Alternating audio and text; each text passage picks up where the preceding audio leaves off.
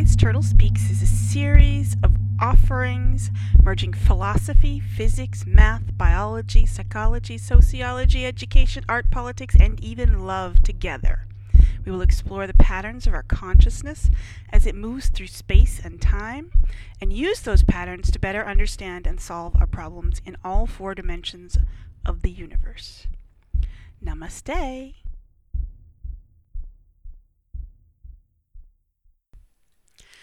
Okay, I have um, sort of a complicated topic to talk about today. I haven't thought of a good name for it. I'm sure I will by the time I post it. Actually, who knows? Maybe I won't. But um, right now, I've sort of listed this as under the title "Small and Furry Shall Inherit the Earth."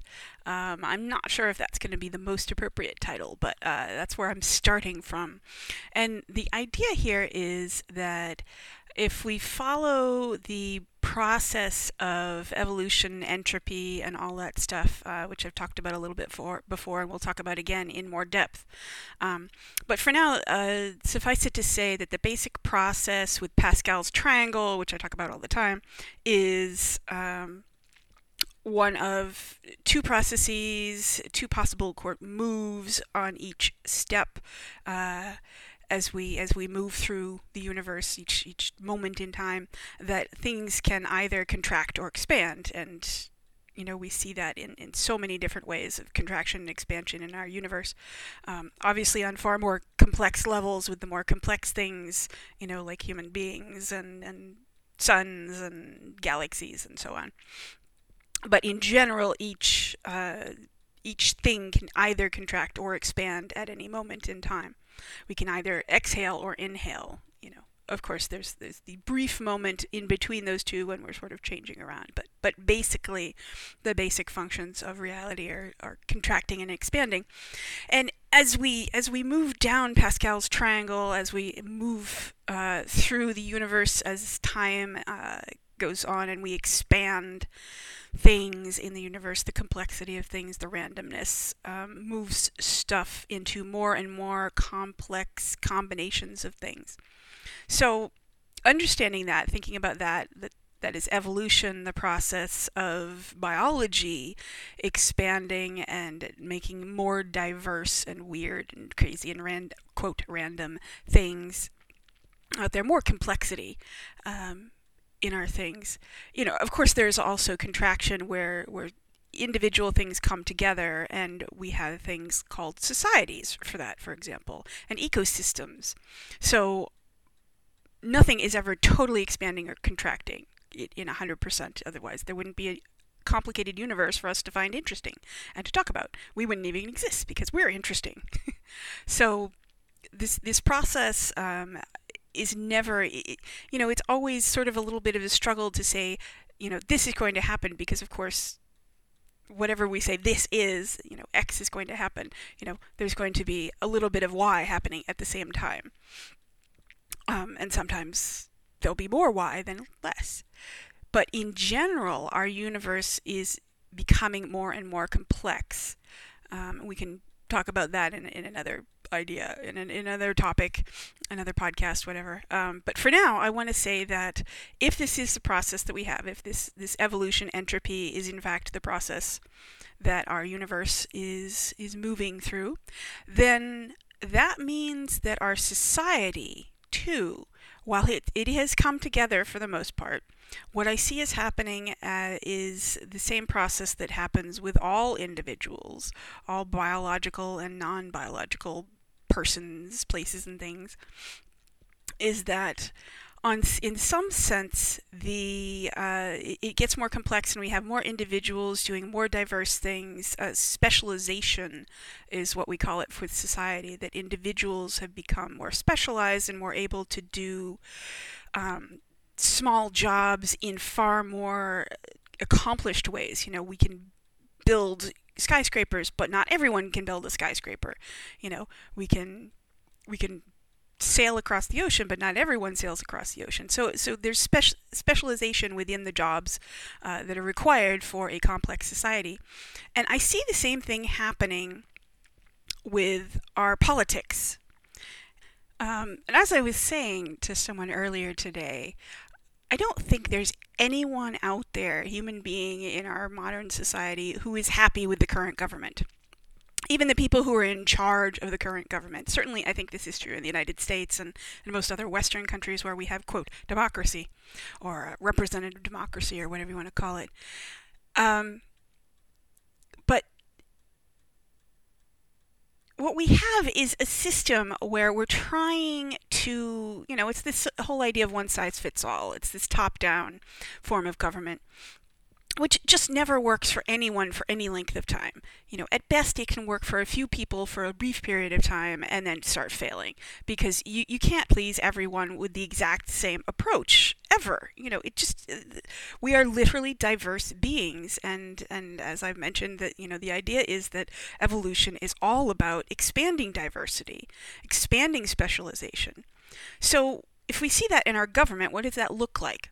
Well, we already have a whole planet of different governments, except that we don't really. We have a, a planet where there are a few basic experimental governments. Most of them joined together with this shared ideology of um, consumerism, of capitalism, of, of the whole idea of money and uh, competition and sort of us against them and you're either with us or you're against us, right? You know, and and of course there's a slight more complexity to that, you know, and some of the more advanced uh, political thinkers, you know, they they they think things, see things in more a little more um, complexity and a little more subtleties here and there, and it's not totally us against them. However, still in general this this basic centralized system that all the governments that have sort of come together most of them have come together to kind of agree on um, it just doesn't work you know i mean look at greece. Look at you know Puerto Rico right now currently. Look at look at anyone basically right now. And they're they're unhappy with the way the system is working. It, it is not suiting anyone's needs in any general sense for any length of time you know, at best, we're getting a little bit of what we want, but you know that that's not a healthy system. So, what does diversity really look like? You know, we have these we have these large, small, small to medium systems that hook up into a larger system, but when you look at a healthy living system, to be honest, we don't have anything in the human body that is universal throughout the entire system except the centralized nervous system, which conveys information, and the centralized um, blood system, vascular system that moves blood around, circulatory system that moves, it's sort of all connected with the vascular system, that it moves um, oxygen, matter uh, going into the the stomach, you know, it moves these these material things that go into our body and it moves them around and converts them into energy. So we have these two systems, and those are the only two systems that are in universal throughout our body.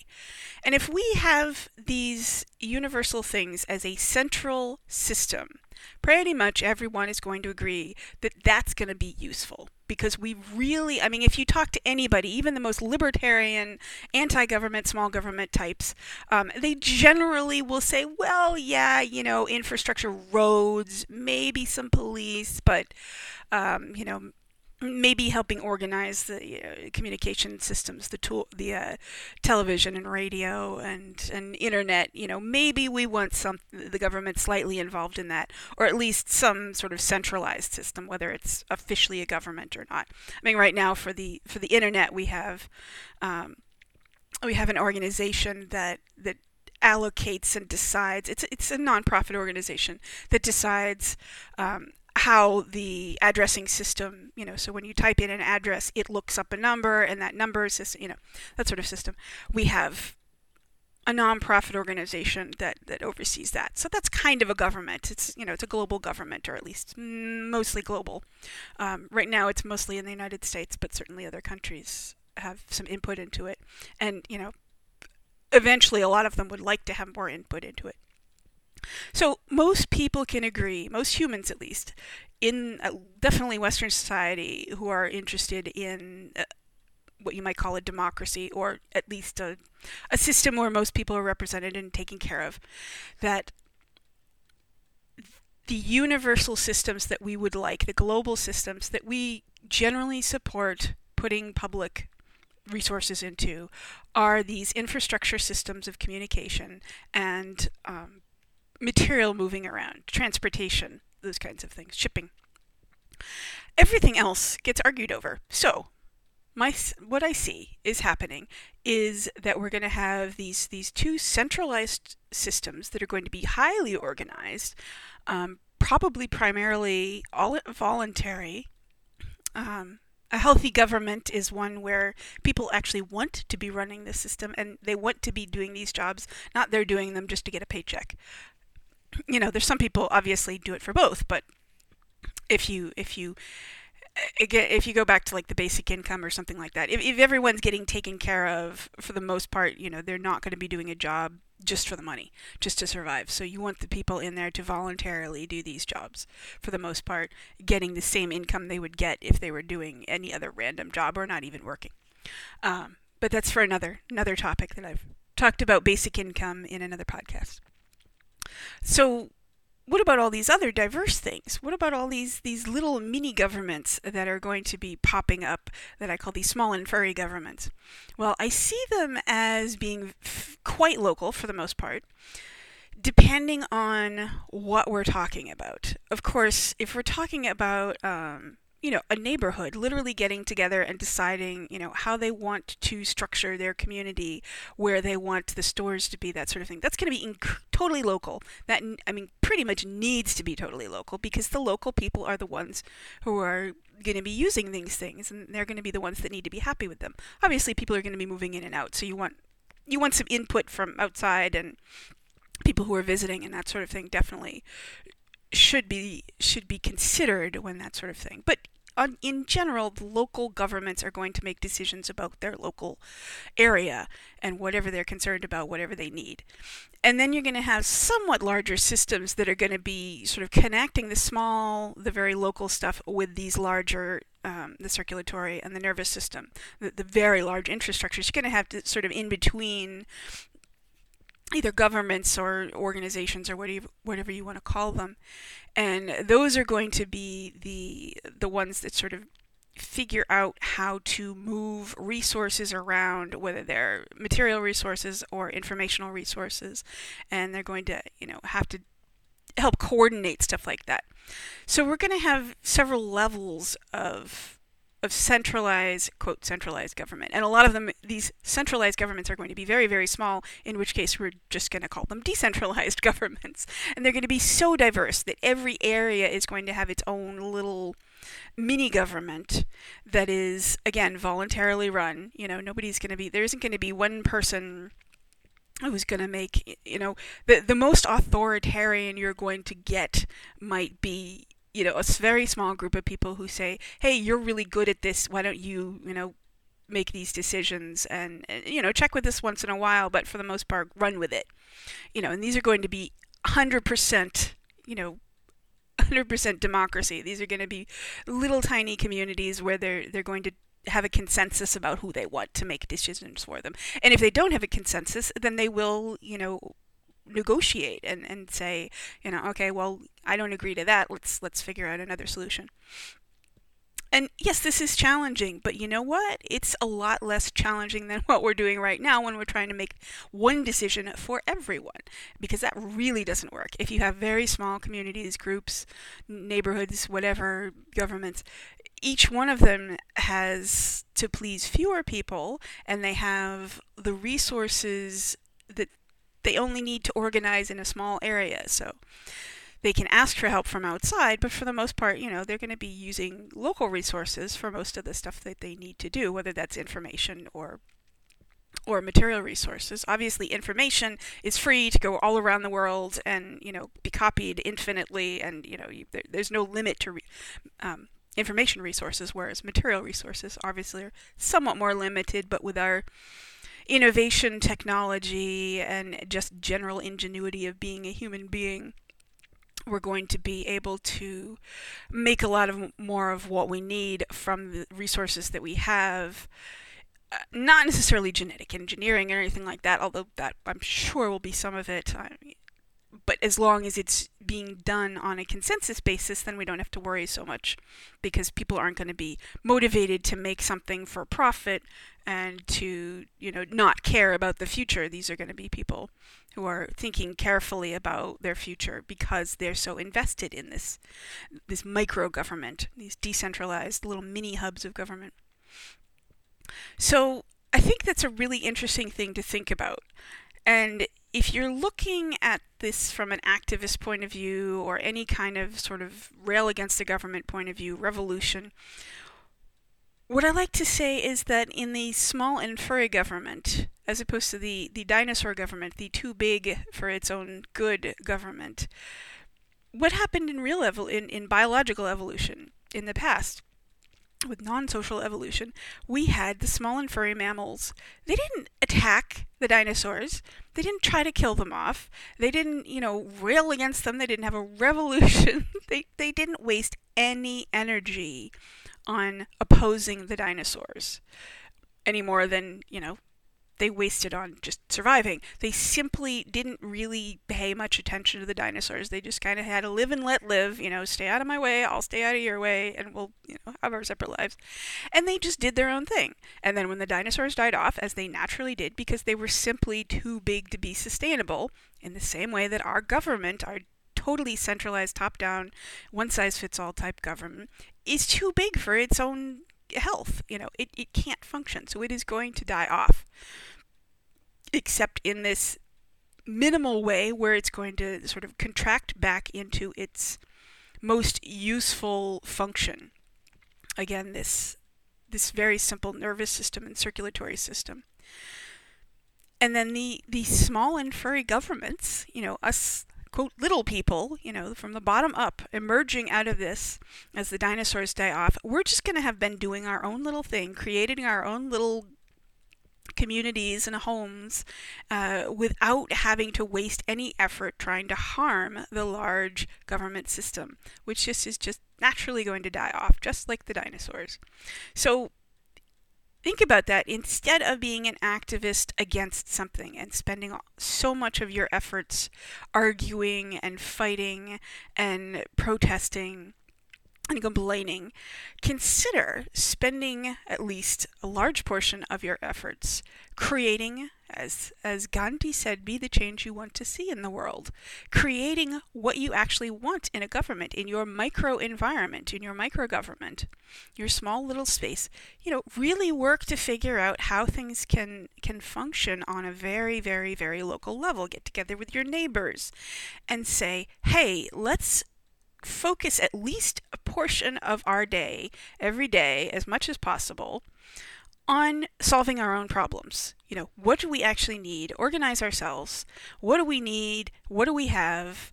And how can we use what we have to get what we need? And how do we bring in the kinds of help that we that might be able to get us over this this little hump that we have, whether it's a leadership issue or you know just uh, figuring out how to use the resources you have or analyzing the resources you have. You can certainly bring in outside help. But if you're starting from the point of a small group and figuring out just how to work together as a small group, then you're going to perfect a government system so that when the big government might happen to fail, that big dinosaur falls down and stops being able to s- support itself because it's just so huge and unwieldy, then you are going to be in a position to say, hey, I've got a great idea. This is what worked already. This is what worked for us. You know, we can share some information with you guys, and so that the idea can spread. The meme of a healthy, consensus based, or whatever form of government you decide works for yourself, you know, experimenting on this small scale. And then you can, we can scale up a little bit. And certainly people can have the option of saying, okay, this worked over here, this worked over here. You know, we're going to pick which one works for us. And if you look at, I have a, a diagram called the four dimensions of government. And if you look at that, you can see it's it might be a little controversial, but you can see that there are um, there are several different dimensions to government and how we approach what we're prioritizing, whether it's prioritizing the things we, we need to take in, the material resources that we want to input into ourselves, or the freedom to express ourselves, to output things. Um, and you know, everybody has a different need depending on where they are, what they have, and, you know, their personality, whatever. So individual forms of these governments can have very different structures and work really well simply because there are different needs and there are different ecosystems and there are different societies and personalities. So once you have um, decided just to have a small central government, a little tiny micro government, then you can sort of look at this list and say, you know, how are how would we consider even structuring our thing. I mean, you can just sort of wing it and do whatever you want. Um, but if you look at this diagram, you can at least organize things into what your priorities might be especially focusing on who's going to be doing what, who's going to be making decisions, and how how universal your agreements need to be, that kind of thing. So, you know, it's just an idea to consider, and I sort of wanted to point it out because I think this is a really interesting way to structure our government in a far more natural way that, that works with the process of entropy and evolution and this whole concept of expanding diversity and complexity while also contracting the sort of more useful centralized things so that the you know for example a sun is a large thing and it's and it's and it's fairly uniform in a general sense. It's it's far less complex than a human being. It's far less complex even than a planet earth. But it's still very useful. We really want to keep the sun around. So in some things, in some elements, the universe does contract things into these these larger simplistic things, and that's where I see our centralized government contracting into a, a large centralized circulatory system and nervous system, whereas the rest of the stuff can be bottom up and totally diverse and wide ranging and weird. And you can move from one system to another and you can figure out things within each system and decide and be what's what's the term? Not flexibility but there's there's a new term uh, in business. Oh I can't think of it. It's um, agile. Agile. You can be agile in your governments as well as in your business. So that you can f- change and flow. Each each little micro government can change far more easily when you've only got you know uh, what's what's uh I think it's a hundred. Is it 144? Is is the number of individuals they've decided, you know, after which it be, starts to break down and separate, but you know, up to 144 or something like that, some number where individuals all know one another and sort of feel like a part of a team kind of thing. So anything below that, you know, is going to be far more agile and flexible and functional and consensus based than anything that gets any larger. So, you know, consider that. Look at you know the forms of government that could possibly exist as far as these four dimensions. Um, I, I, consider the four dimensions. There are different ways of describing the four dimensions, and I've also got a little um, a little sort of test that you can take to decide what your personal preference for a government might be. And again, there are different ways of describing these contraction and expansion functions on each of the different levels, the four different dimensions of our brain. From the, the physical input and output to the emotional, sort of relational, interpersonal input and output to the, the sort of third person group intellectual sort of objective viewpoint, and then the fourth person um, sort of things things over time you know objects as they change over time and move and you know evolve kind of thing. So these four different levels and each of them have an input or an output focus. And um, so you know explore these and let me know what you think. If you have other ideas for terminology again some of this is controversial some of it is probably highly inaccurate as, as i stumble around trying to give terms to these you know, to what is 101, you know, what is it? First dimension, uh, uh physical output, uh, emotional input, and f- physical and um, intellectual output. You know, what is that in a government form? I, I, I called it, I've called it a bunch of different things, but I don't think I've gotten the right term. Um, so if you have any suggestions, please do contact me. Please check these out if you're at all interested in sort of forming small governments and I have uh, I have a whole other um, a whole other project that maybe I'll link to involved in actually setting these things up, and I'll I'll have I'll talk about these in other areas. But anyway, uh, if you want to contact me, you can email me at thewiseturtle.com. Sorry, thewiseturtle at gmail.com. You can also go to um, my blog, which has all of these podcasts and other things on it, and you can get there by going through Turil, T U R I L, dot org, which will take you to my WordPress blog. And you can also find me on Reddit at, uh, if you go to www.reddit.com slash user, U-S-E-R, slash Turil, T-U-R-I-L. And I look forward to hearing from you. Thanks a lot. Have a good one.